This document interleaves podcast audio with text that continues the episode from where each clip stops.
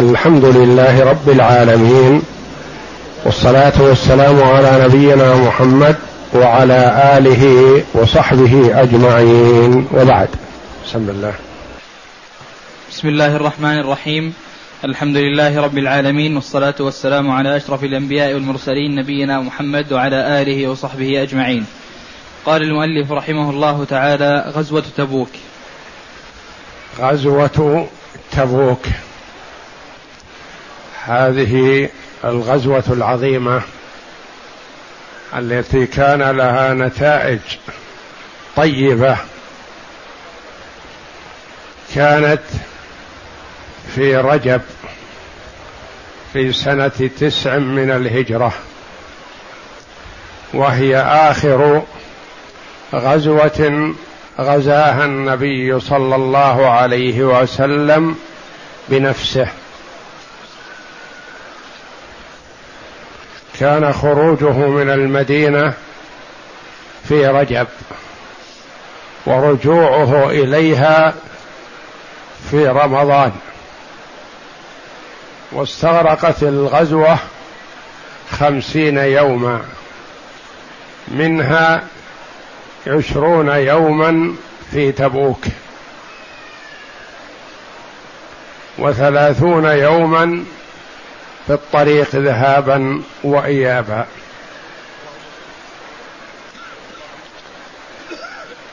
وهي أكبر جيش خرج مع النبي صلى الله عليه وسلم. وكانت نتائجها عظيمة وفيها عزة للإسلام والمسلمين. وكشفت كثيرا مما تنطوي عليه قلوب المنافقين. كما أنها أبرزت قوة إيمان الصحابة رضي الله عنهم وأرضاهم وتفانيهم وحبهم لله جل وعلا ولرسوله صلى الله عليه وسلم. فقد بذلوا فيها الأموال الطائلة رضي الله عنهم وأرضاهم. وحرص على الخروج مع النبي صلى الله عليه وسلم كل من يستطيع ذلك. وظهر فيها رغبة المؤمنين في الجهاد وبكاؤهم وحرصهم على الخروج مع النبي صلى الله عليه وسلم لما لم يمكن خروجهم لعدم وجود النفقة معهم وعدم وجود نفقة عند النبي صلى الله عليه وسلم. فتعذرهم فبكوا بكاء شديدا.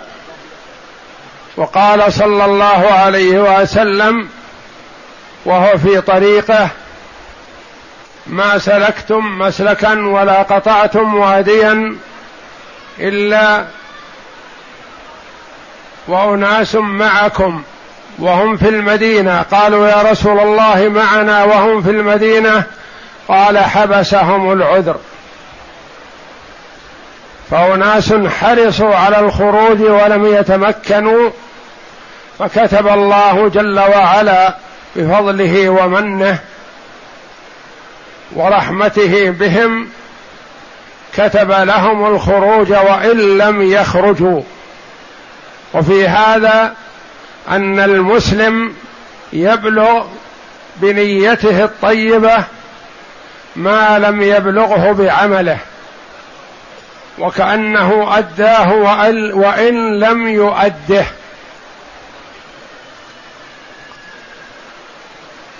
فكان فيها فوائد عظيمة. وأذل الله جل وعلا فيها الفرس. والرومان ومن يشايعهم. لأن النبي صلى الله عليه وسلم غزاهم في دورهم. فقذف الله جل وعلا في قلوبهم الرعب.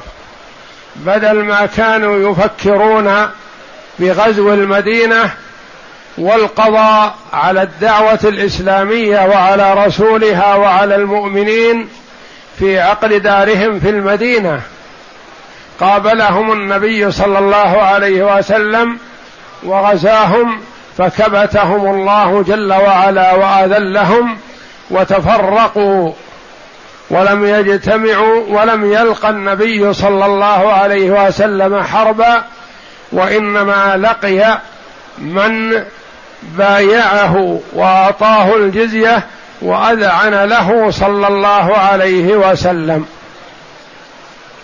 نعم. غزوة تبوك في رجب من السنة التاسعة من الهجرة. يعني خروج النبي صلى الله عليه وسلم في رجب في السنة التاسعة في وقت شدة الحر والضيق والحاجة والفقر. لكن الله جل وعلا جعل لها نتائج عظيمة. إن غزوة فتح مكة كانت غزوة فاصلة بين الحق والباطل. لم يبق بعدها مجال للريبة والظن في رسالة محمد صلى الله عليه وسلم عند العرب. ولذلك يعني لما أذعنت قريش أذعن سائر العرب في الجزيرة العربية لأن القيادة لقريش ولما أذعنت لقريش أذعنت قريش عرف الآخرون أنهم لا يستطيعون مقابلة محمد صلى الله عليه وسلم فما وسعهم إلا القدوم عليه ومبايعته صلى الله عليه وسلم. ولذلك انقلب المجرى ولذلك انقلب المجرى تماما ودخل الناس في دين الله أفواجا. كما قال الله جل وعلا إذا جاء نصر الله والفتح ورأيت الناس يدخلون في دين الله أفواجا. فدخول الناس في دين الله أفواجا بعد الفتح مباشرة. كما سيظهر ذلك مما, مما تقدمه في وصل في فصل الوفود ومن العدد الذي حضر في حجة الوداع وانتهت المتاعب الداخلية واستراح المسلمون لتعليم شرائع الله وبث دعوة الإسلام. سبب الغزوة. إلا أنها كانت هناك قوة تعرضت للمسلمين من غير مبرر وهي قوة الرومان. أكبر قوة عسكرية ظهرت على وجه الأرض في ذلك الزمان. وقد عرفنا فيما تقدم أن بداية هذا التعرض كانت بقتل سفير رسول الله صلى الله عليه وسلم الحارث بن عمرو الأزلي على يد شرح شرحبيل بن عمرو الغساني. حينما كان السفير يحمل هذا الحارث رضي الله عنه رسول رسول الله صلى الله عليه وسلم. معه كتاب النبي صلى الله عليه وسلم إلى الروم. وجاء إلى شرحبيل ابن عمرو الغساني قبل أن يصل إلى الروم.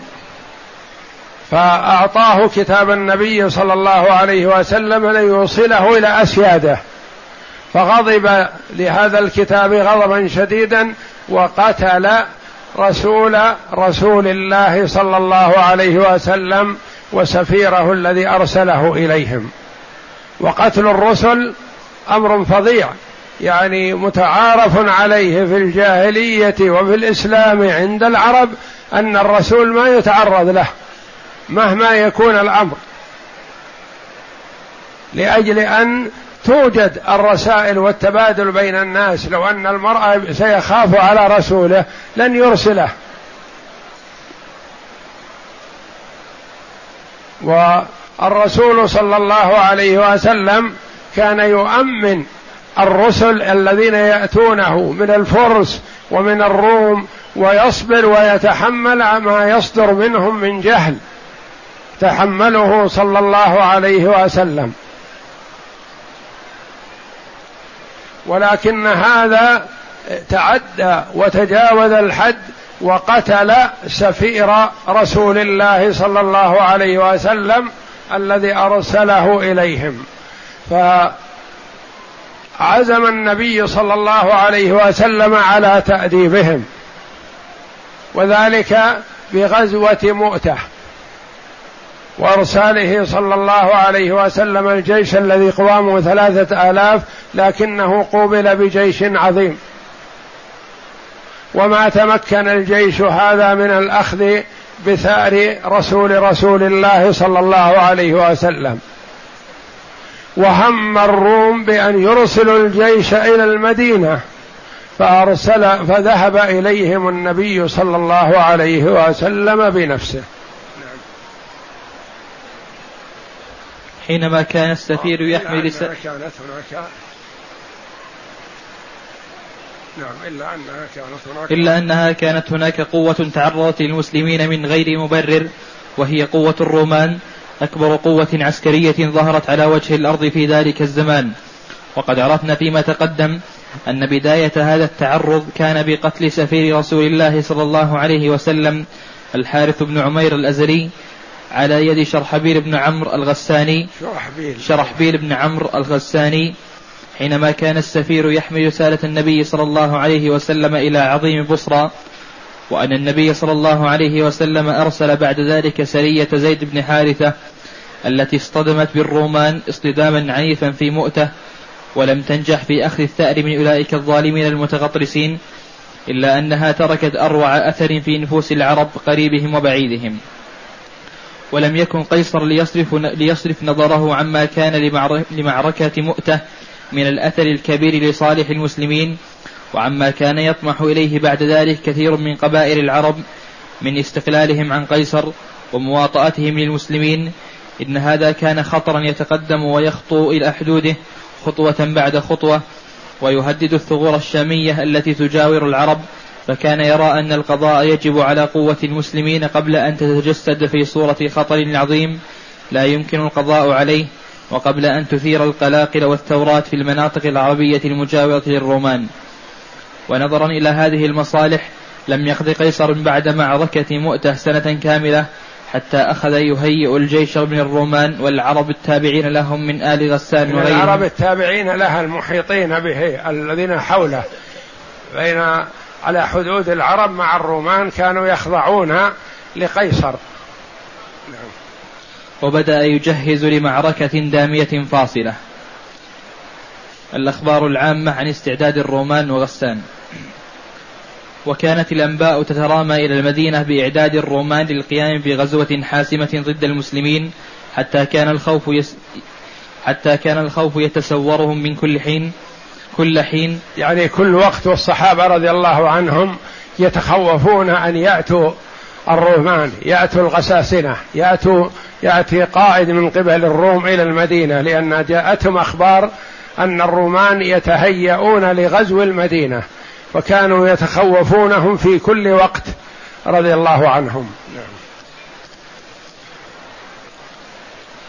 حتى كان الخوف حتى كان الخوف يتسورهم كل حين لا يسمعون صوتا غير معتاد إلا ويظنونه زحف الرومان ويظهر ذلك جليا مما وقع لعمر بن الخطاب. فلقد كان النبي صلى الله عليه وسلم آلى من نسائه شهرا في هذه السنة التاسعة من الهجرة. وكان, هج وكان هجرهن واعتزل عنهن في مشربة له ولم يفطن الصحابة إلى حقيقة الأمر في بدايته. وظنوا أن النبي صلى الله عليه وسلم طلقهن. هو هجرهن ولم يطلقهن. وظن بعض الصحابة أن النبي صلى الله عليه وسلم طلق نساءه وتطليق النساء عموما أمر عظيم. له ماله. لما طلقهن عليه الصلاة والسلام؟ فتأثر المسلمون بهذا وظنوا أنه طلاق وليس بطلاق وإنما هو تأديب. تأديب وهجر. هجرهن صلى الله عليه وسلم شهرا. ثم أنزل الله جل وعلا عليه أن يخيرهن لأنهن كلفنه بالنفقة طلبن منه نفقة صلى الله عليه وسلم لا يريدها. فما يحب أن يتوسع في النفقة لأنه عليه الصلاة والسلام أزهد عباد الله في الدنيا صلوات الله وسلامه عليه. وهن يطلبن منه نفقة أكثر فآذينه بهذا فهجرهن شهرا عليه الصلاة والسلام ثم أنزل الله جل وعلا عليه أن يخيرهن. من اختارت الله ورسوله والدار الآخرة فقد أعد الله لها الأجر العظيم ومن أرادت الدنيا يسرحها عليه الصلاة والسلام. فسرى فيهن الهم والحزن والقلق.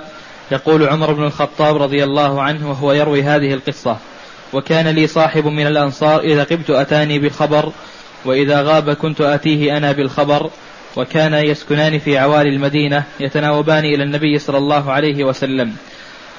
ونحن نتخوف ملكا من ملوك غسان ذكر لنا أنه يريد أن يسير إلينا فقد امتلأت صدورنا منه. فإذا صاحبي الأنصاري يدق الباب فقال افتح افتح. فقلت جاء الغساني فقال بل أشد من ذلك. اعتزل رسول الله صلى الله عليه وسلم أزواجه. الحديث. وفي يعني هذا يبين مدى تخوف الصحابة رضي الله عنهم من قدوم الغساسنة من قبل الروم. يعني جاء الرجل مذعور متأثر لعمر ويقول له افتح افتح. قال ما لك؟ جاء الغساسنة لأنه كانت على بالهم. فقال لا الأمر أكبر من ذلك وأفضل. اعتزل رسول الله صلى الله عليه وسلم نساءه. وكانت حفصة بنت عمر منهن رضي الله عنهن. وفي لفظ آخر أنه قال وكنا تحدثنا أن آل غسان تنعل النعال لغزونا فنزل صاحبي يوم نوبته فرجع عشاء فضرب بابي ضربا شديدا. في حرص الصحابة رضي الله عنهم على أن لا يفوتهم مجلس من مجالس النبي صلى الله عليه وسلم. كانوا يتناوبون. عمر وصاحبه الأنصاري كل واحد ينزل يوم فإذا جاء من آخر النهار جاء إلى صاحبه وأخبره بما سمع من النبي صلى الله عليه وسلم وما قال عليه الصلاة والسلام وما قيل له ويروي له أخبار المدينة لأنه في ناحية العوالي خارج المدينة. فرجع عشاء فضرب بابي ضربا شديدا وقال أنائم هو؟ ففزعت فخرجت إليه وقال حدث أمر عظيم فقلت ما هو؟ أجاءت غسان؟ قال لا بل أعظم منه وأطول طلق رسول الله صلى الله عليه وسلم نساءه. الحديث. الحديث يعني أكمل الحديث لأنه جاء الحديث بطوله. والمؤلف رحمه الله نقل هذه القطعة منه ليبين أن الصحابة رضي الله عنهم كانوا يتخوفون في كل حين وفي كل وقت قدوم الرومان. وهذا يدل على خطورة الموقف الذي كان يواجه المسلمون بالنسبة إلى الرومان. ويزيد ذلك تأكدا ما فعله المنافقون حينما نقل نقلت الأخبار أخبار حينما نقلت إلى المدينة أخبار إعداد الرومان فبرغم ما رآه هؤلاء المنافقون من نجاح رسول الله صلى الله عليه وسلم في كل الميادين وأنه لا وأنه لا يوجل من سلطان على ظهر الأرض بل بل يذيب كل ما يعترض في طريقه من عوائق. برغم هذا كله طفق هؤلاء المنافقون يأملون في تحقق ما يأملون في تحقق ما كانوا يخفونه في صدورهم وما كانوا يتربصونه من الشر بالإسلام وأهله ونظرا إلى قرب تحقق آمالهم أنشأوا وكرة للدس والتآمر في صورة مسجد وهو مسجد الضرار أسسوه كفرا وتفريقا بين المؤمنين وإرصادا لمن حارب الله ورسوله وعرضوا على رسول الله صلى الله عليه وسلم أن يصلي فيه وإنما مرامهم بذلك أن يخدعوا المؤمنين فلا يفطنوا فلا يفطن ما يؤتى به في هذا المسجد من الدس والمؤامرة ضدهم ولا يلتفت إلى من يرده ويصدر عنه فيصير وكرة مأمونة لهؤلاء المنافقين المنافقين ولرفقائهم من في الخارج. ولكن رسول الله صلى الله عليه وسلم أخر الصلاة فيه إلى قفوله, قفوله من الغزوة لشغله بالجهاز ففشلوا في مرامهم وفضحهم الله حتى قام الرسول صلى الله عليه وسلم بهدم المسجد بعد القفول من الغزوة بدل أن يصلي فيه. خبر هذا المسجد مسجد الضرار كما قال الله جل وعلا والذين اتخذوا مسجدا ضرارا وكفرا وتفريقا بين المؤمنين وإرصادا لمن حارب الله وإرصادا لمن حارب الله ورسوله. وليحلفن إن أردنا إلا الحسنى والله يشهد إنهم لكاذبون. لا تقم فيه أبدا لمسجد أسس على التقوى من أول يوم أحق أن تقوم فيه الآية. وذلك أن المنافقين تآمروا فيما بينهم يريدون محل اجتماعهم ولا يريدون اجتماعهم في بيت فلان أو في محل فلان يكون يلفت النظر. فتشاوروا على أن يبنوا محلا على صورة مسجد. ويطلبون من النبي صلى الله عليه وسلم أن يصلي لهم فيه حتى تنزل فيه البركة بصلاة النبي صلى الله عليه وسلم وهم فجرة. لكن يريدونه بشكل مسجد حتى من انتاب المسجد ما يظن به السوء. لو كانوا في محل آخر كان تتسلط عليهم الأنظار. وتنظر ماذا يجتمعون له وماذا يقولون ويدخل فيهم من ليس منهم. لكن ما مسجد والمرء يذهب إلى المسجد ليصلي ما يلفت النظر. فمن خداعهم والله جل وعلا مطلع على جميع أحوالهم أنهم يخادعون الله ورسوله والمؤمنين. فبنوا المسجد. على شكل مسجد وجاءوا إلى النبي صلى الله عليه وسلم وكأنهم قالوا نحن لا نرغب عن الصلاة خلفك يا رسول الله لكن بيننا مسجد للضعيف والمريض والليلة الممطرة والليلة الباردة يصلى فيه. ونحب أن تصلي فيه يا رسول الله. ف ما مانع النبي صلى الله عليه وسلم من ذلك لأنه عليه الصلاة والسلام لا يعلم الغيب وليس له إلا الظاهر. وذكروا المبررات الليلة المطيرة والليلة الباردة يصلون فيه. فقال نحن على جناح سفر وإذا عدنا إن شاء الله. فهيأوا أنفسهم وتخلفوا عن غزوة تبوك الكثير منهم وهيأوا المسجد عند قدوم النبي صلى الله عليه وسلم ليصلي فيه. والنبي صلى الله عليه وسلم راجع من تبوك في أثناء الطريق قرب المدينة. نزل عليه قوله تعالى والذين اتخذوا مسجدا ضرارا وكفرا وتفريقا بين المؤمنين وإرصادا لمن حارب الله ورسوله الفاسق الذي كان يسمى الراهب وشرق بالدعوة وهرب فهو فاسق وليس براهب هو إرصادا لمن حارب الله ورسوله يعني وضعوه مجمع ومقر لمن حارب الله ورسوله. فقال الله جل وعلا لا تقم فيه أبدا.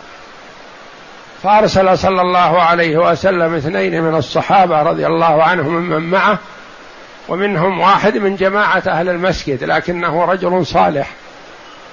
يعني البيت كان في المدينة فيه المؤمن التقي وفيه الفاجر الشقي.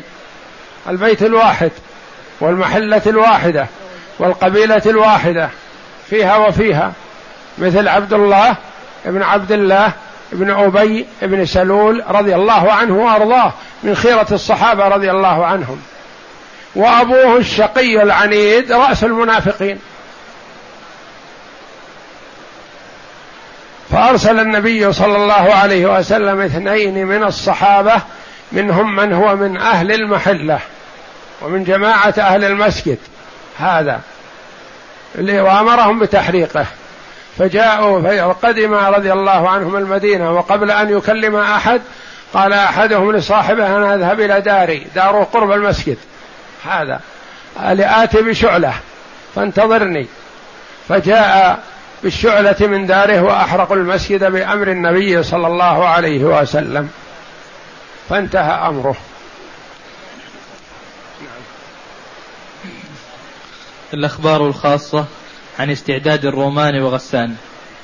كانت هذه هي الأحوال والأخبار التي يواجهها ويتلقاها المسلمون إذا بلغهم من الأنباط الذين يقدمون بالزيت من الشام إلى المدينة أن هرقل قد هيأ جيشا عرمرما قوامه أربعون ألف مقاتل وأعطى قيادته لعظيم من عظماء الروم وأنه أجلب معهم قبائلا لخم وجدام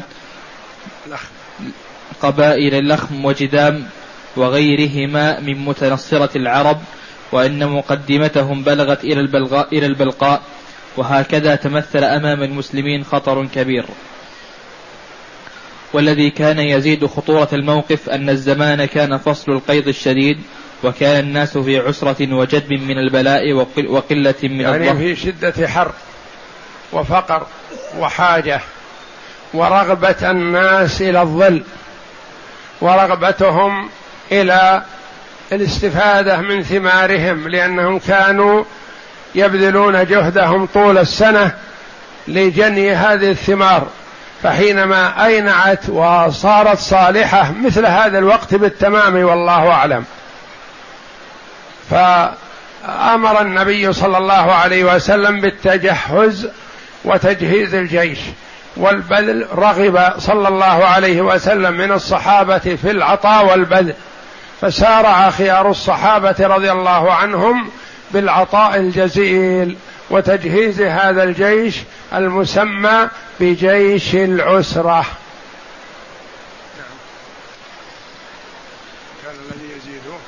والذي كان يزيد خطورة الموقف أن الزمان كان فصل القيض الشديد وكان الناس في عسرة وجدب من البلاء وقلة من الظهر وكانت الظهر المركوب يعني ما عندهم شيء يركبونه.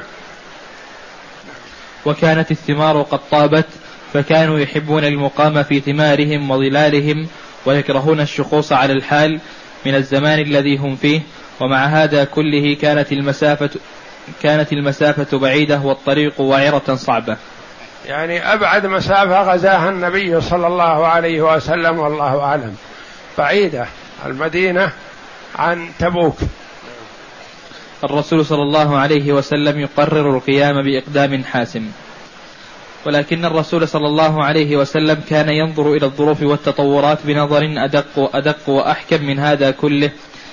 إنه كان يرى أنه لو توانى وتكاسل عن غزو الرومان في هذه الظروف الحاسمة وترك الرومان لتجوس خلال المناطق التي كانت تحت سيطرة الإسلام ونفوذه وتزحف إلى المدينة كان له أسوأ أثر على الدعوة الإسلامية وعلى سمعة المسلمين العسكرية فالجاهلية التي تلفظ نفسها الأخير نفسها الأخير بعدما لقيت من الضربة القاسمة في في حنين ستحيا مرة أخرى والمنافقون الذين يتربصون الدوائر بالمسلمين ويتصلون بملك الرومان بواسطة أبي عامر الفاسق سيعجبون.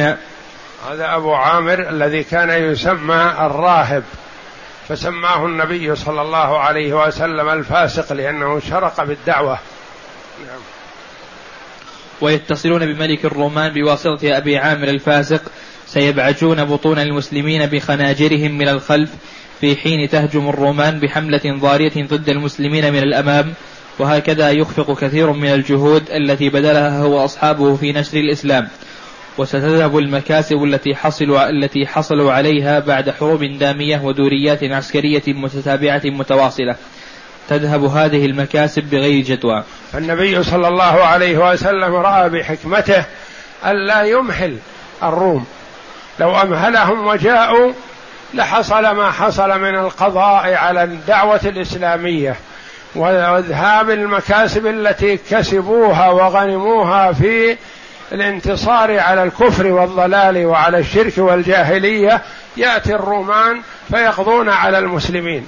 فتذهب المكاسب كلها. فرأى النبي صلى الله عليه وسلم بحكمته أن يذهب إليهم قبل أن يأتوا إليه. وإن كان الوقت غير مناسب. كان رسول الله صلى الله عليه وسلم يعرف كل ذلك جيدا. ولذلك قرر القيام مع ما كان فيه من العسرة والشدة بغزوة فاصلة يخوضها المسلمون ضد الرومان في حدودهم ولا يمهلونهم حتى يزحفوا إلى دار الإسلام. ولما قرر رسول الله صلى الله عليه وسلم الموقف أعلن في الصحابة أنه يتجه أن يتجهزوا للقتال وبعث إلى القبائل من العرب وإلى أهل مكة يستنفرهم وكان قلما يريد غزوة يغزوها إلا ورى بغيرها. ورى بغيرها. كان من حكمته صلى الله عليه وسلم في الغزوات أنه إذا أراد جهة الشمال مثلا بدأ يسأل عن المياه في جهة الجنوب. والخارج من المدينة مثلا أول ما يصله ما هو ثم ما الذي بعده إلى الجهة خلاف ما يريد. إذا أراد الشرق بدأ يسأل عن الغرب وهكذا حتى لا تتسرب الأخبار إلى العدو الذي يريده صلى الله عليه وسلم فيأتيه على غرة. ولهذا لما عزم صلى الله عليه وسلم إلى التوجه إلى مكة لفتح مكة قال اللهم خذ العيون والأخبار عن قريش حتى نبغتهم.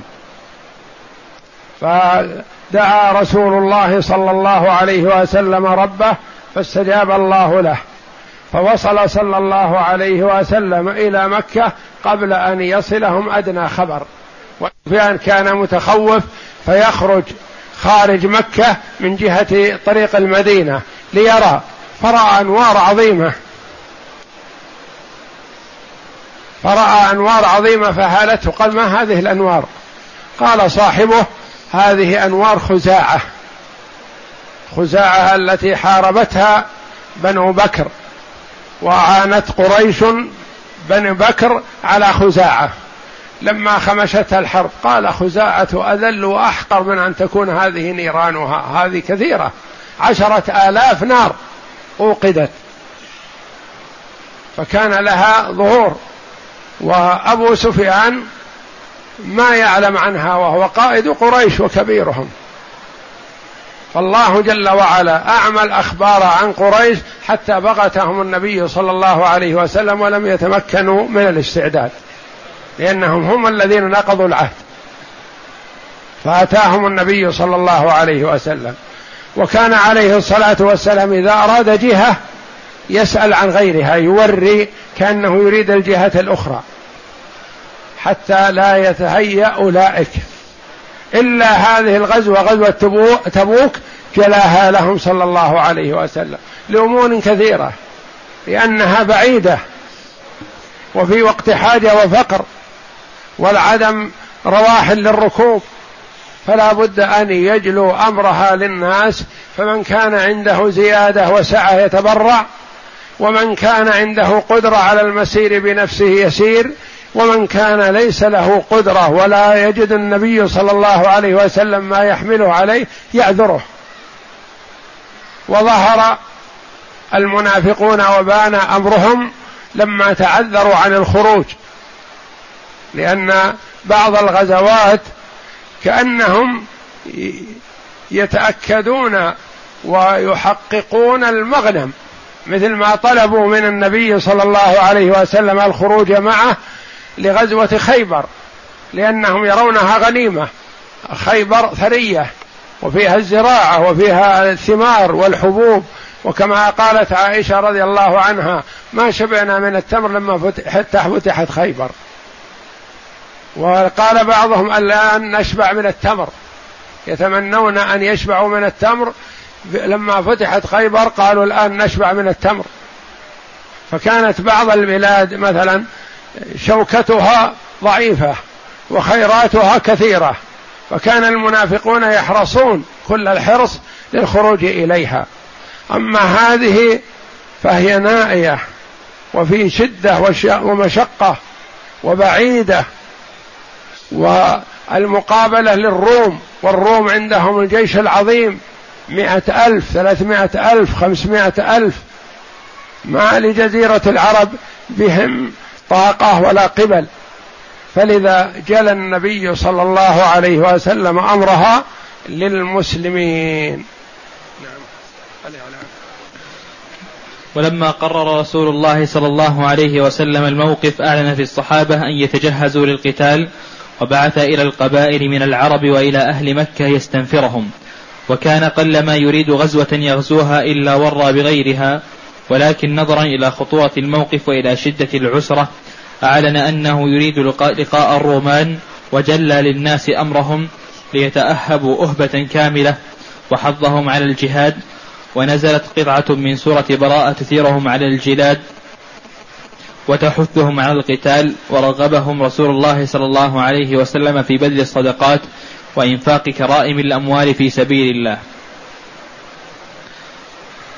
ولم يكن من المسلمين أن ولم يكن من المسلمين أن سمعوا صوت رسول الله صلى الله عليه وسلم يدعو إلى قتال الروم.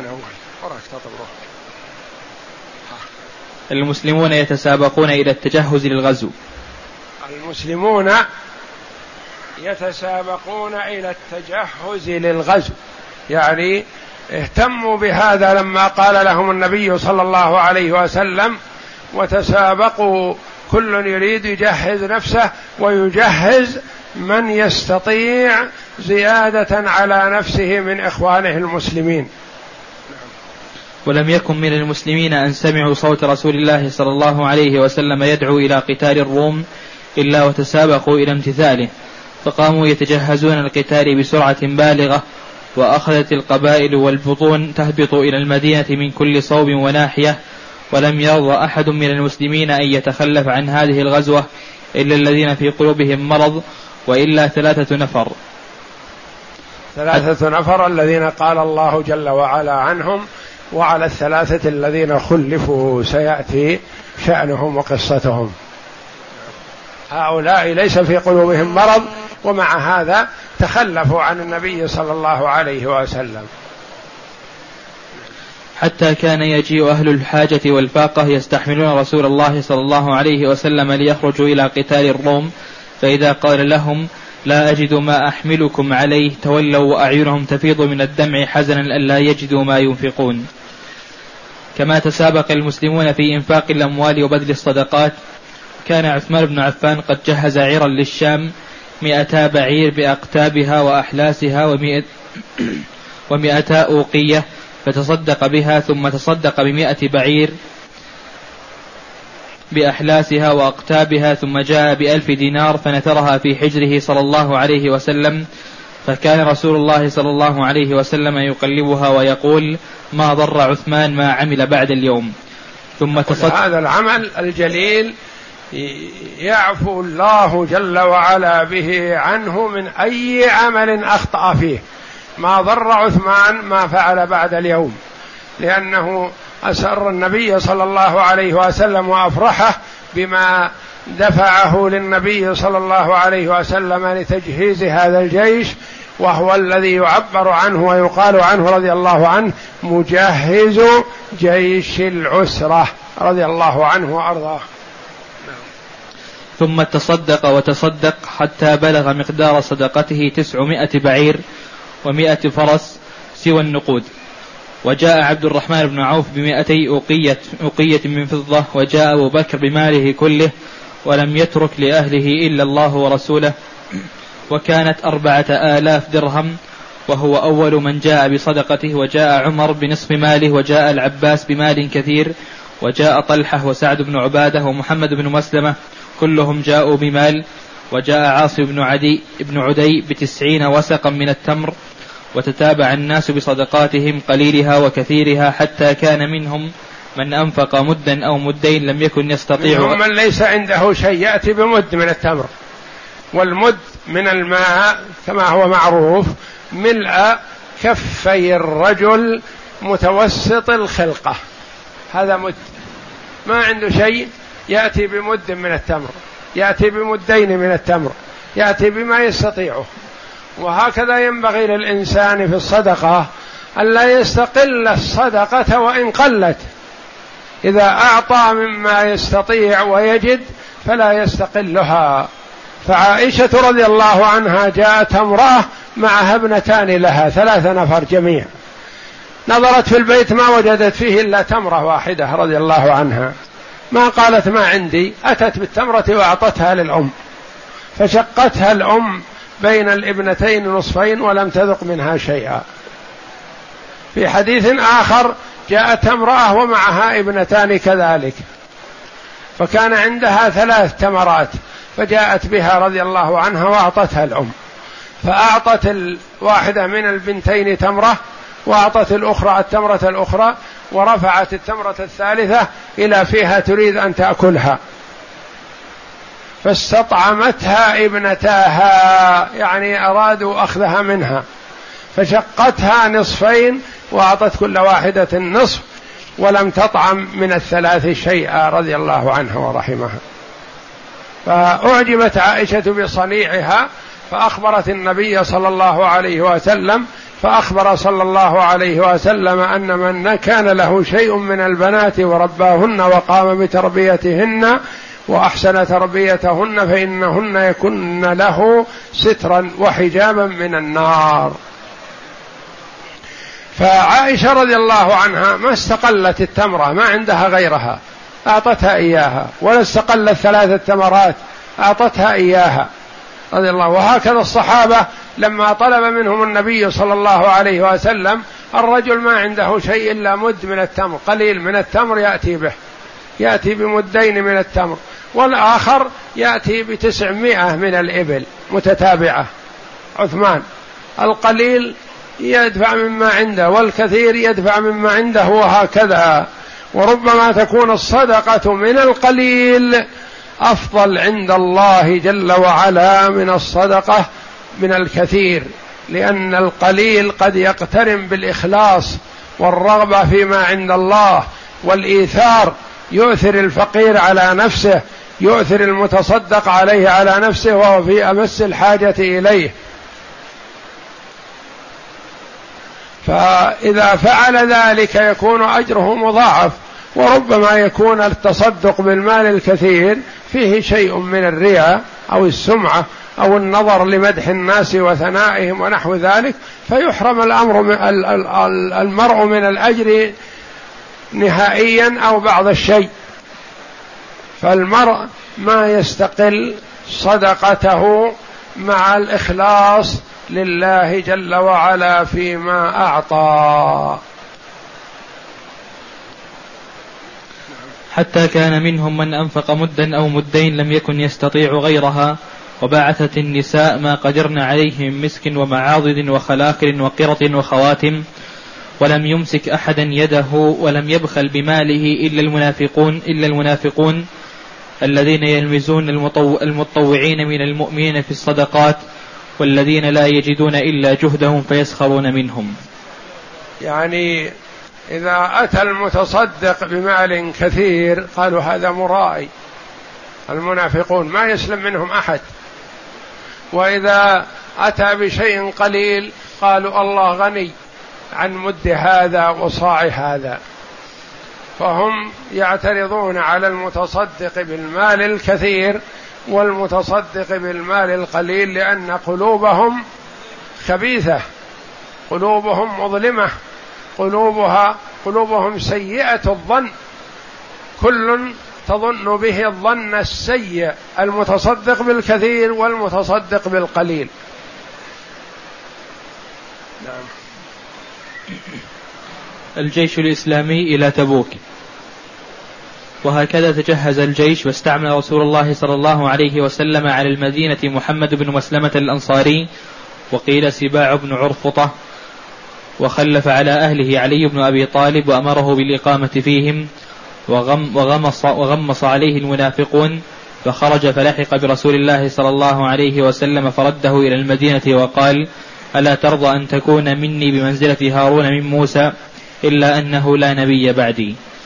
لما عزم النبي صلى الله عليه وسلم على الخروج والمدة قد تطول جعل علي رضي الله عنه خليفته في المدينة على أهله ولم يوله إمارة المدينة عليه الصلاة والسلام بل ولاها محمد بن مسلمة أو غيره على قولين. وخلف علي رضي الله عنه على أهله. فلما خرج النبي صلى الله عليه وسلم من المدينة وتخلف علي على أهله ضاق المنافقون بذلك ذرعا. لأن علي رضي الله عنه آه، قوي ونشيط وذكي وسيتتبع أحوالهم. فأرادوا تحريضه لعلهم يستريحون منه لعله يذهب يذهب مع الرسول. فتلامزوا فيما بينهم. قالوا ما خلف الرسول صلى الله عليه وسلم عليا إلا استثقالا له. ما يريده يخرج. يريد أن يتخلص منه. فسمع علي رضي الله عنه هذه المقالة فأسرع إلى النبي صلى الله عليه وسلم وهو في الجرف. قريب من المدينة. قرابة خمسة كيلو. ما قطع من المسافة إلا قرابة خمسة كيلو أو ونحوها فجاء إلى النبي صلى الله عليه وسلم وقال يا رسول الله إن المنافقين يتحدثون أنك تريد الخلاص مني. ما خلفتني إلا استثقالا لي. فأخبره النبي صلى الله عليه وسلم أنه ما خلفه إلا لأجل أهله وأهل رسول الله أهله أهل علي رضي الله عنه. وأهل رسول الله صلى الله عليه وسلم نساءه عليه الصلاة والسلام وأهل بيته. وقال له تطيبا لخاطره أما ترضى أن تكون مني بمنزلة هارون من موسى إلا أنه لا نبي بعدي. يعني هذه فيها رد على من يزعم أن علي رضي الله عنه هو نبي أو خليفة رسول الله صلى الله عليه وسلم الأول. قال أن لا ترضى أن تكون مني بمنزلة هارون من موسى إلا أنه لا نبي بعدي. وأما موسى فهناك أنبياء كثر بعده عليه الصلاة والسلام. فطيب النبي صلى الله عليه وسلم خاطر علي رضي الله عنه ورده إلى المدينة فرجع. قال المؤلف رحمه الله تعالى الجيش الإسلامي إلى تبوك. يقول رحمه الله الجيش الإسلامي إلى تبوك. يعني يتوجه النبي صلى الله عليه وسلم ومعه الصحابة رضي الله عنهم. وكان الجيش قوامه ثلاثون ألف مقاتل. وهو أكبر جيش بقياده النبي صلى الله عليه وسلم لقتال الكفار. وقد تقدم أن عرفنا أن النبي صلى الله عليه وسلم إذا أراد جهة ورى بغيرها حتى لا تصل الأخبار إلى الجهة المقصودة. فيستعد. وقد قصد النبي صلى الله عليه وسلم أن يأتيهم على غرة فيدعوهم إلى الله فإن استجابوا وإلا قاتلهم عليه الصلاة والسلام.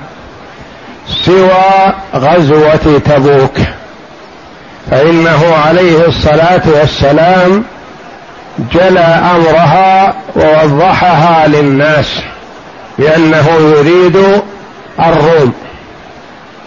وذلك أن الروم هموا بالتوجه إلى المدينة للقضاء على النبي صلى الله عليه وسلم والمسلمين في دارهم. فأراد صلى الله عليه وسلم أن يريهم أن في المسلمين قوة والحمد لله. فأمر بالتجهز لقتالهم في عقر دارهم. فتجهز معه ثلاثون ألف لكن الوقت كان وقت شدة وحر وجوع وفقر. لكن النبي صلى الله عليه وسلم رأى أنه يحسن المبادرة إليهم. دون الانتظار حتى يكون في المسلمين قوة. وحث صلى الله عليه وسلم على البذل في سبيل الله.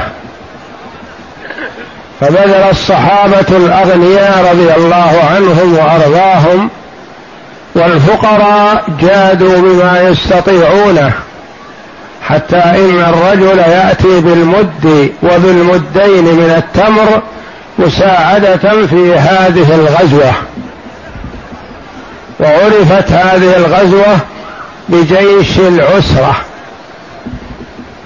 وقد جهز عثمان رضي الله عنه الكثير من الجيش وقال له النبي صلى الله عليه وسلم ما ضر عثمان ما فعل بعد اليوم لأنه بذل وأعطى الشيء الكثير. رضي الله عنه وأرضاه. وأتى أبو بكر رضي الله عنه بكل ما يملك. وأتى عمر بنصف ماله رضي الله عن الجميع. وبذل عبد الرحمن بن عوف وغيره من الصحابة الأغنياء الشيء الكثير رضي الله عنهم وأرضاهم. فتوجه صلى الله عليه وسلم إلى تبوك. نعم.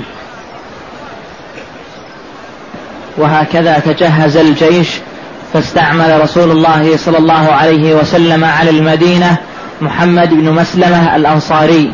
وكان عليه الصلاة والسلام إذا خرج من المدينة يولي عليها أمير يتولى أمرهم. فولى محمد ابن مسلمة رضي الله عنه وأرضاه. نعم. وقيل سباع بن عرفطة وخلف على أهله علي بن أبي طالب وأمره بالإقامة فيهم. خلف على خاصة أهله عليه الصلاة والسلام علي بن أبي طالب رضي الله عنه. ولما خرج صلى الله عليه وسلم وتخلف علي رضي الله عنه بأمر النبي صلى الله عليه وسلم تكلم المنافقون وقالوا ما خلفه إلا استثقالا له يريد أن يبعده عنه. فسمع علي رضي الله عنه ذلك فلحق بالنبي صلى الله عليه وسلم فرد عليه النبي صلى الله عليه وسلم بكلام طيب خاطره. فرجع علي رضي الله عنه إلى المدينة. نعم. وخلف على أهله علي بن أبي طالب وأمره بالإقامة فيهم وغمص عليه المنافقون فخرج فلحق برسول الله صلى الله عليه وسلم فرده إلى المدينة وقال ألا ترضى أن تكون مني بمنزلة هارون من موسى إلا أنه لا نبي بعدي يعني أنت أخي وابن عمي وأقرب الناس إلي. فأنت مني بمنزلة هارون من موسى وبين صلى الله عليه وسلم لئلا يتعلق الناس بنبوة علي رضي الله عنه فقال عليه الصلاة والسلام إلا أنه لا نبي بعدي. فهارون عليه السلام نبي مع موسى عليه الصلاة والسلام. وعلي رضي الله عنه من النبي صلى الله عليه وسلم بمثابة أخيه وناصره وقريبه فقال إلا أنه لا نبي بعدي. نعم. ثم تحرك رسول الله صلى الله عليه وسلم يوم الخميس نحو الشمال يريد تبوك. وكان يحرص عليه الصلاة والسلام في الخروج في السفر يوم الخميس. ولذا قال العلماء رحمهم الله يستحب لمن أراد سفرا أن يحرص على الخروج يوم الخميس كما كان يخرج النبي صلى الله عليه وسلم. نعم. ولكن الجيش كان ومن المعلوم أن تبوك في جهة الشمال من المدينة. نعم. ولكن الجيش كان كبيرا ثلاثون ألف مقاتل لم يخرج المسلمون في مثل هذا الجمع الكبير قبله قط فلم يست فلم يستطع المسلمون مع ما بذلوه من الأموال أن يجهزوه تجهيزا كاملا بل كانت بل كانت في الجيش قلة شديدة بالنسبة إلى الزاد والمراكب. فكان ثمانية عشر رجلا يتعاقبون بعيرا واحدا وربما أكلوا أوراق الأشجار حتى تورمت شفاههم واضطروا إلى ذبح البعير مع, مع قلتها ليشربوا ما في كروشها من الماء ولذلك سمي هذا الجيش جيش العسرة. يعني أن الصحابة رضي الله عنهم كانوا في شدة وما وجدوا مراكب تكفيهم. حتى إن الثمانية عشر رجل يعتقبون بعير. يعني يركب هذا قليل والسبعة عشر يمشون. ثم يركب الآخر وينزل الراكب. وهكذا يعتقبون. وما عندهم شيء يأكلونه حتى كانوا يأكلون ورق الشجر وورق الحشيش من الأرض الكلى. ليمسهم الجوع وليس عندهم ما يأكلونه رضي الله عنهم وأرضاهم وصبروا على هذا رضي الله عنهم وكانوا يتحملون الجوع والمشقة والسير على الأقدام رضي الله عنهم. نعم. ومر الجيش الإسلامي في طريقه إلى تبوك بالحجر ديار ثمود الذين جابوا الصخر بالواد أي وادي القرى.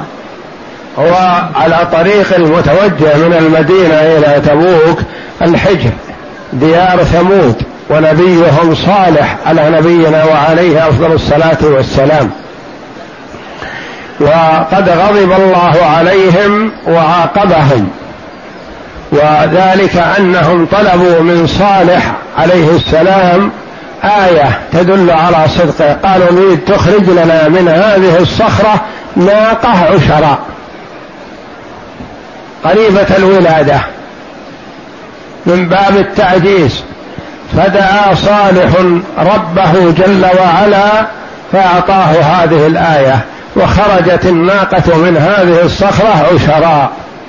وقال لهم صالح هذه الناقة تشرب الماء كله في يوم لأنها ترد يوما بعد يوم. فيوم يكون الماء كله لها وتعطيهم مقابل مقابله لبن. واليوم الثاني يكون الماء لهم. وتكفيهم في اللبن كلهم. آية عظيمة. وهذه نعمة. مع كونها آية فهي نعمة. يعني تعطيهم يوما اللبن يكفيهم كلهم. ويوما يشربون الماء. يأخذون الماء فيتعاقبونهم وإياها.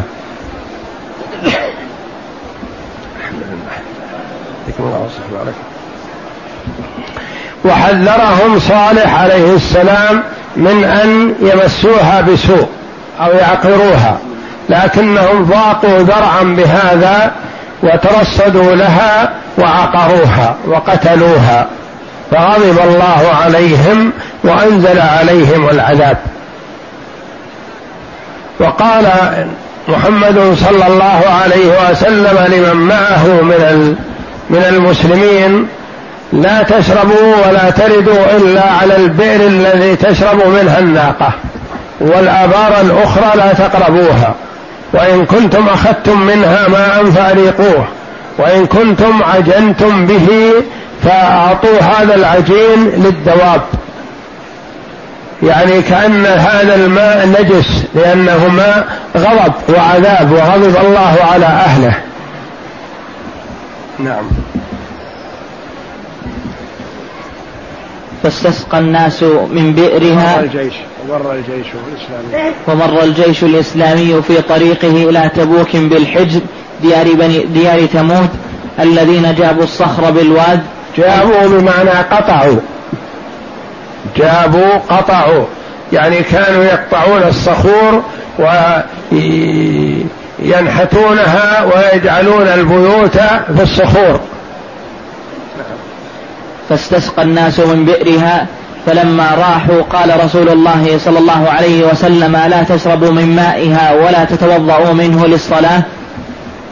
وما كان من عجين عجنتموه فعلفوه الإبل ولا تأكلوا منه شيئا. وأمرهم أن يستقوا من البئر التي كانت تردها ناقة صالح عليه السلام. وفي الصحيحين عن ابن عمر رضي الله عنهما قال لما مر النبي صلى الله عليه وسلم بالحجر قال لا تدخلوا مساكن الذين ظلموا أنفسهم أن يصيبكم ما أصابهم إلا أن تكونوا باكين. ثم قنع رأسه وأسرع بالسير حتى جاز الوادين. فينبغي للمرء إذا مر بديار العذاب أو ذكر عنده أهل العذاب أن يتأثر ويخاف أن يصاب بما أصيبوا ولا يمر بها يكهكه ويضحك ولا يبالي لأن ديار العذاب يخشى أن ينزل فيها العذاب. فأمر صلى الله عليه وسلم أن لا يمروها إلا باكين يعني متخوفين. والمؤمن يخاف عذاب الله. يرجو رحمة الله ويخاف عذابه. والأمن من مكر الله من كبائر الذنوب. والأمران على طرفي نقيض. الأمن الأمن من مكر الله كبيرة من كبائر الذنوب. والقنوط من رحمة الله كبيرة من كبائر الذنوب. والمؤمن يكون بين الأمرين. لا يكون آمن من مكر الله ولا يكون قانط من رحمة الله. فيكون عنده الخوف وعنده الرجاء.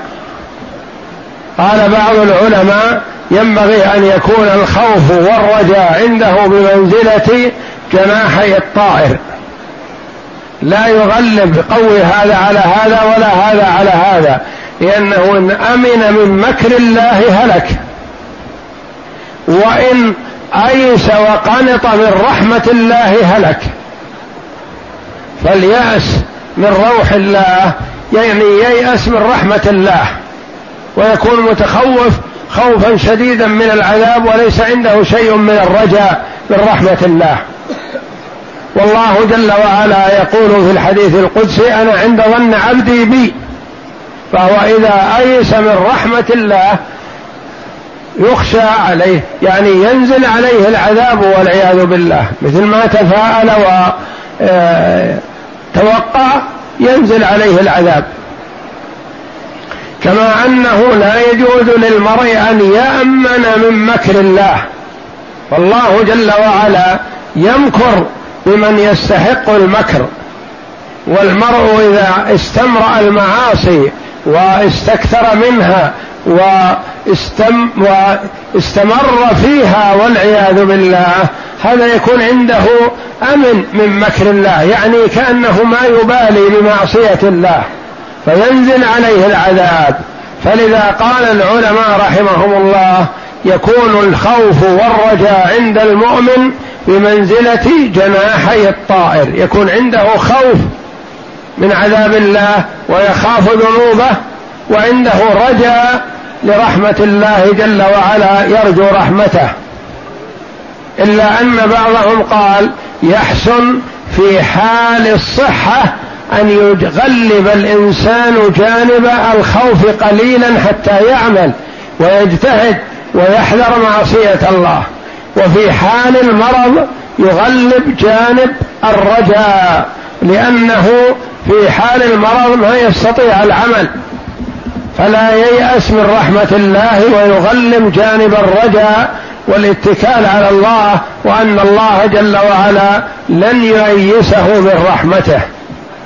فالمهم أن يكون عنده الخوف والرجاء يدعون ربهم خوفا وطمعا. فهذه صفة المؤمن أنه يكون خائف راجي ما يكون خائف فقط ولا راج فقط وإنما عنده الخوف والرجاء وهذه صفة المؤمنين. فلذا أمر صلى الله عليه وسلم عند ذكر من نزل عليهم العذاب أو عند المرور بديارهم أن يتذكر المرء ذلك ويخاف عذاب الله جل وعلا. ولا يكون مروره مرور تفكه أو لا مبالاة وإنما يكون خائف. باكي فإن لم يكن باكي فليتباكى. واشتدت في الطريق حاجة الجيش إلى الماء حتى شكوا إلى رسول الله صلى الله عليه وسلم فدعا الله فأرسل الله سحابة فأمطرت حتى ارتوى الجيش وأحتملوا حاجتهم من الماء. حصل في هذا الخروج والسفر عدد من المعجزات والكرامات التي أكرم الله جل وعلا بها نبيه محمدا صلى الله عليه وآله وسلم والمسلمين. ومن ذلك أنه اشتد بهم الظمأ والعطش وليس حولهم آبار ولا مياه. فأخبروا النبي صلى الله عليه وسلم بحاجتهم فاستغاث عليه الصلاة والسلام واستسقى ربه فأنزل الله أرسل الله سحابه فأمطرت حولهم. فعبأوا ما كان معهم من أواني وتوضأوا وشربوا وسقوا دوابهم فلما رأوا السحابة إذا هي لم تجاوز العسكر. بس نزلت لهم خصيصا بأمر الله جل وعلا لأن السحابة يسير بأمر الله جل وعلا. والله جل وعلا يوجهه إلى هذا وإلى هذا. كما مر علينا قريبا السحابة التي سمع الرجل فيها صوت أسقي حديقة فلان. شخص يمر في الطريق فوقه سحابة في البرية فسمع في هذه السحابة صوت. أسقي حديقة فلان. يقول فتتبعتها فإذا نزل ماؤها فإذا شرجة من الشراج احتملت الماء وحده وحدها دون غيرها. يعني معروف أنه في الصحاري وفي المسائل أهل المزارع يتوازعون الماء. يوزعونه لهذا كذا ولهذا كذا. هذه الحديقة ما قبلت التوزيع ذهبت مع مجرى واحد. واستغرقتها هذه الشعبة. فرأى العجب هذا الرجل فتتبع هذا الماء. فلما وصل مستقره إذا رجل قائم بمسحاته يوجه الماء يمين وشمال. وجيرانه ما نزل عليهم ولا أتاهم ولا قطرة. فتعجب. فسلم على هذا الرجل وقال ما اسمك يا عبد الله؟ قال اسمي كذا وكذا. أعطاه اسمه. الاسم الذي سمعه في السحاب. فلما سأله عن اسمه وأعطاه إياه بصدق قال له يا أخي لما سألتني عن اسمي؟ قال سألتك عن اسمك لأني كنت أسير بعيدا. فسمعت صوتا في السحاب أسقي حديقة فلان.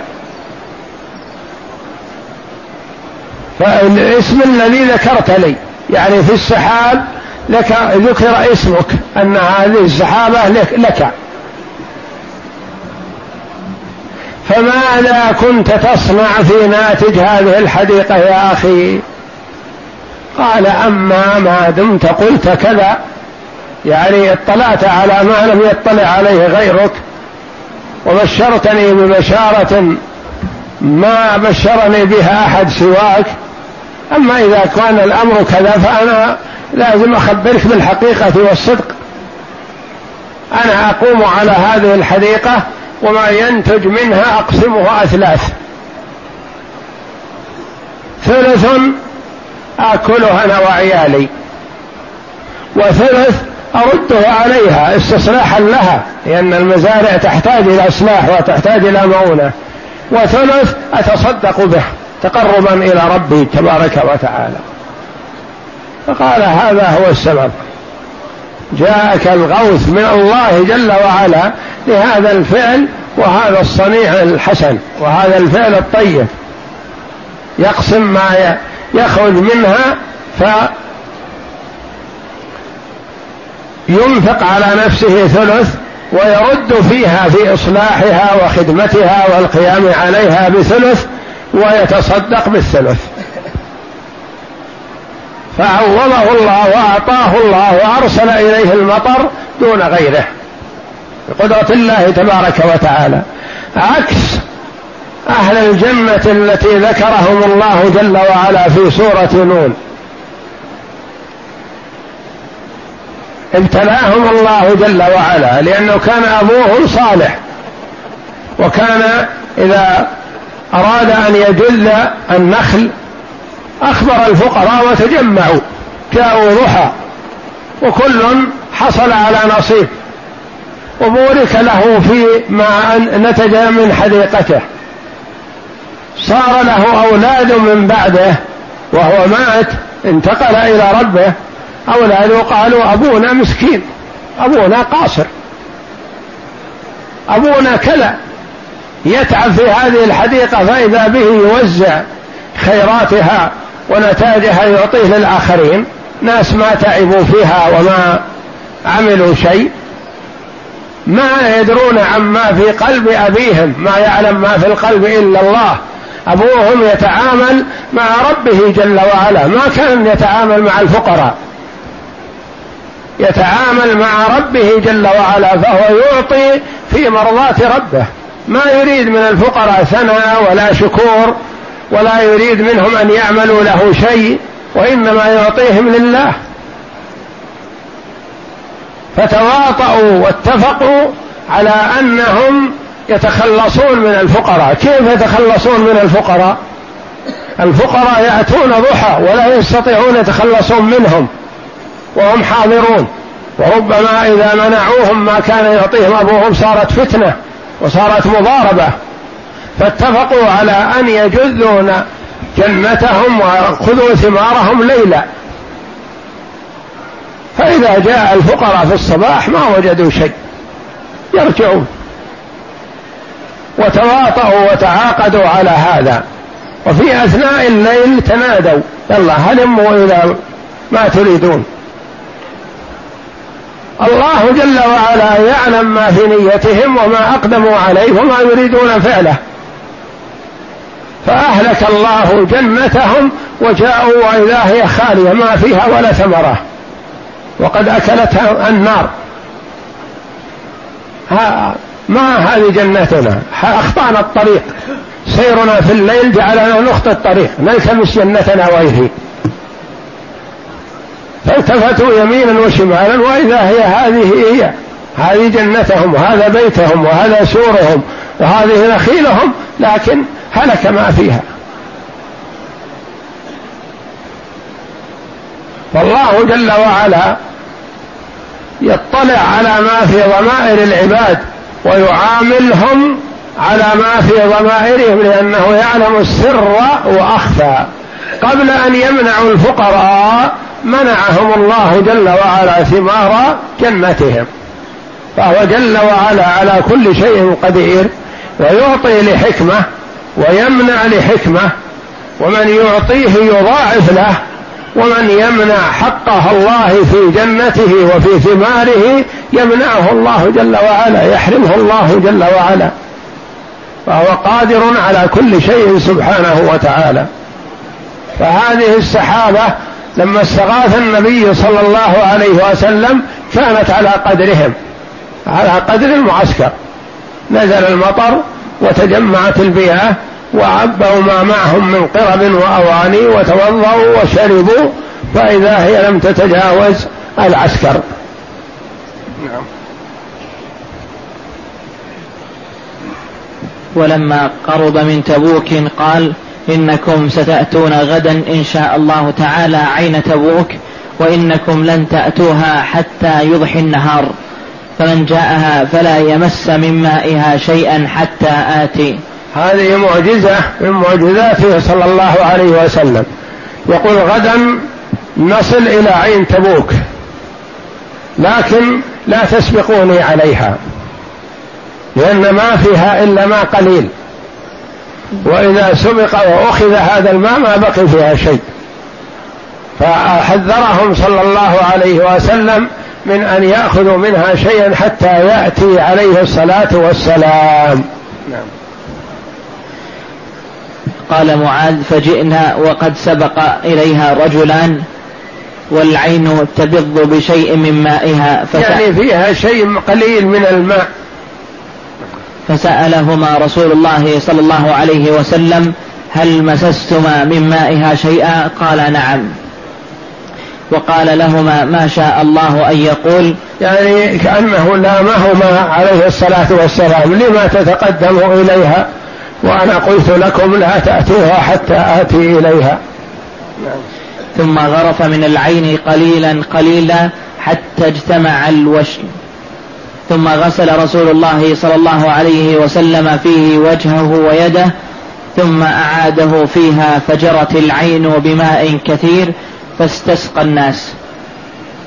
ثم قال رسول الله صلى الله عليه وسلم يوشك يا معاذ إن طالت بك الحياة وأن ترى ما ها هنا قد ملئ جنانا. يعني كما تراها الآن قاحلة ما فيها شيء. وهذه فيها ماء قليل. يوشك إن طالت بك حياة وهذه معجزة من معجزاته صلى الله عليه وسلم أن تكثر المياه في هذه المنطقة وتراها جنانا. نعم. وفي الطريق أو لما بلغ تبوك على اختلاف الروايات قال رسول الله صلى الله عليه وسلم تهب عليكم الليلة ريح شديدة فلا يقم أحد منكم فمن كان له بعير فليشد عقاله. فهبت ريح شديدة فقام رجل فحملته الريح حتى ألقته بجبل طي بجبل طي. مخالفة أمر النبي صلى الله عليه وسلم تورث المرء الأمور العظام والهلاك والخطر كما كان في وقعة أحد. كانت الهزيمة واستشهاد من استشهد من الصحابة رضي الله عنهم بسبب مخالفة الرماة لأمر النبي صلى الله عليه وسلم لأنه قال لهم لا تبرحوا مكانكم. فرأوا الكفار انهزموا وولوا الأدبار والمسلمون بدأوا يجمعون الغنائم. فقال الرماة ننزل نأخذ الغنائم مع إخواننا. فقال لهم قائدهم ورئيسهم رضي الله عنه لا تبرحوا. ألم يقل لكم النبي صلى الله عليه وسلم لا تبرحوا مكانكم حتى أرسل إليكم؟ قالوا خلاص المشركون ولوا وانهزموا فألح عليهم البقاء فلم يبقوا ما بقي معه إلا القليل. ونزلوا فخلى المكان الذي فيه الرماة وخالد بن الوليد رضي الله عنه كان مع جيش الكفار في ذلك الوقت قبل أن يسلم. فالتفت فإذا الجبل الذي فيه الحراسة وفيه كان الخيل اذا هو خلا. ما فيه إلا عشره أو أقل. فقال هؤلاء بسيط فرجع. واستولى على المكان المحصن المسلمين وصارت الهزيمة على المسلمين في آخر المعركة في آخر الأمر وقتل من قتل من الصحابة رضي الله عنهم استشهدوا ومن ضمنهم حمزة ابن عبد المطلب عم النبي صلى الله عليه وسلم وغيره من الصحابة فكانت الهزيمة بسبب مخالفة أمر النبي صلى الله عليه وسلم. لو أن الرماة ثبتوا مكانهم ما استطاع خالد ومن معه من المشركين أن يأتوا إلى المسلمين. وهكذا أخبر النبي صلى الله عليه وسلم وفي طريقه إلى تبوك قال الليلة تهب عليكم ريح شديدة فلا يقم أحد منكم ومن كان له بعير فليوثق عقاله يشدد عقاله لأنه إذا كان معقول مقيد ومعقول في الأرض ما تؤثر فيه الريح وإذا قام ذهبت به. فشد الناس العقل على ابنهم إلا أن شخص واحد كأنه ما اهتم لهذا أو تغافل فقام لما قامت الريح. يريد أمرا من الأمور. فاحتملته الريح ولم تلقه إلا في جبل طي في حايل وهو في جهة تبوك. مسافة بعيدة. بسبب مخالفة أمر النبي صلى الله عليه وسلم. والله جل وعلا يقول فليحذر الذين يخالفون عن أمره أن تصيبهم فتنة أو يصيبهم عذاب أليم. فمخالفة أمر النبي صلى الله عليه وسلم سبب الهلاك في الدنيا والآخرة. وعلى المسلم أن لا يستسهل أمرا من الأمور يقول هذا بسيط أو هذا سهل أو نحو ذلك. الناس واقعون فيما هو أعظم. لا يجب على المسلم أن يعظم أمر الله جل وعلا وأمر رسوله صلى الله عليه وسلم حتى وإن كان الأمر بسيط وإن كان من المستحبات فيحرص عليه ويعض عليه بالنواجذ تعظيما لصاحب الأمر عليه الصلاة والسلام. فلا يتساهل في هذا يقول هذه سنة بسيطة. هذه مخالفة بسيطة الناس واقعين في مخالفات أعظم؟ ونحو ذلك. لا يا أخي عظم أمر الله جل وعلا وأمر رسوله صلى الله عليه وسلم ولا تستسهل وتستصغر شيئا من المخالفة. وقد يكون المرء في ما يقع في نفسه من استسهال الأمر وتهوينه ينقلها هذا إلى النفاق والعياذ بالله. فليحذر الذين يخالفون عن أمره أن تصيبهم فتنة أو يصيبهم عذاب أليم. أتدري ما الفتنة؟ يقول ابن عباس الفتنة الشرك. لعله إذا رد بعض قوله صلى الله عليه وسلم أن يقع في قلبه شيء من الزيغ فيهلك. يكون الهلاك والعياذ بالله. نعم. وكان دأب رسول الله صلى الله عليه وسلم في الطريق أنه كان يجمع بين الظهر والعصر وبين المغرب والعشاء جمع التقديم وجمع التأخير كليهما. وكان عليه الصلاة والسلام في سفر هذا من خرج من المدينة حتى رجع إليها. كان يجمع بين الظهر والعصر ويجمع بين المغرب والعشاء. أحيانا يجمع جمع تقديم وأحيانا يجمع جمع تأخير عليه الصلاة والسلام فالأمران سواء قدم أو أخر حسب الأرفق به. قال العلماء إذا ارتحل قبل الزوال مثلا فيحسن أن يؤخر الظهر ويجمعها مع العصر حتى ينزل لها نزولا واحدا في وقت العصر. وإذا كان ارتحاله بعد الزوال فيحسن أن يصلي الظهر ويعجل العصر فيصليها معه حتى يرتحل ولا ينزل إلا لصلاة المغرب والعشاء. فالأرفق به. فمثلا المرء في سيارته على رواحله على قدميه الأرفق والأحسن والأريح له يتخذه في الجمع. لا حرج عليه. إذا ارتحل مثلا قبل غروب الشمس مثلا فيحسن به أن يسير ويؤخر المغرب ويجمعها مع العشاء في وقت العشاء بعد مضي ثلث الليل الأول مثلا.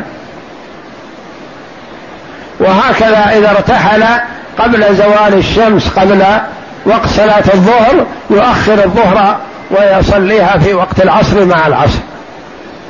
وإذا كان ارتحاله بعد الزوال فيحسن أن يصلي الظهر قبل أن يرتحل ويصلي معها العصر.